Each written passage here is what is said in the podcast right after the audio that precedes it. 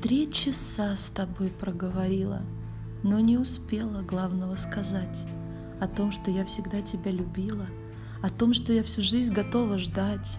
Нас разделяет время и пространство, и кажется, что против нас весь свет, но мы не снимем брачного убранства.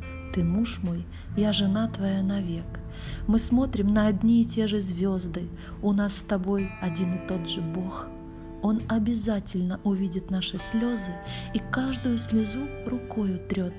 Я верю, что когда-нибудь свершится моя надежда вечно вместе быть. Она не может ради нас не сбыться. Мы созданы друг другу жизнь дарить. Как странно жить, тебя не ощущая, не видя, как ты думаешь и спишь. Но я тебе и этот грех прощаю, в надежде, что и ты меня простишь.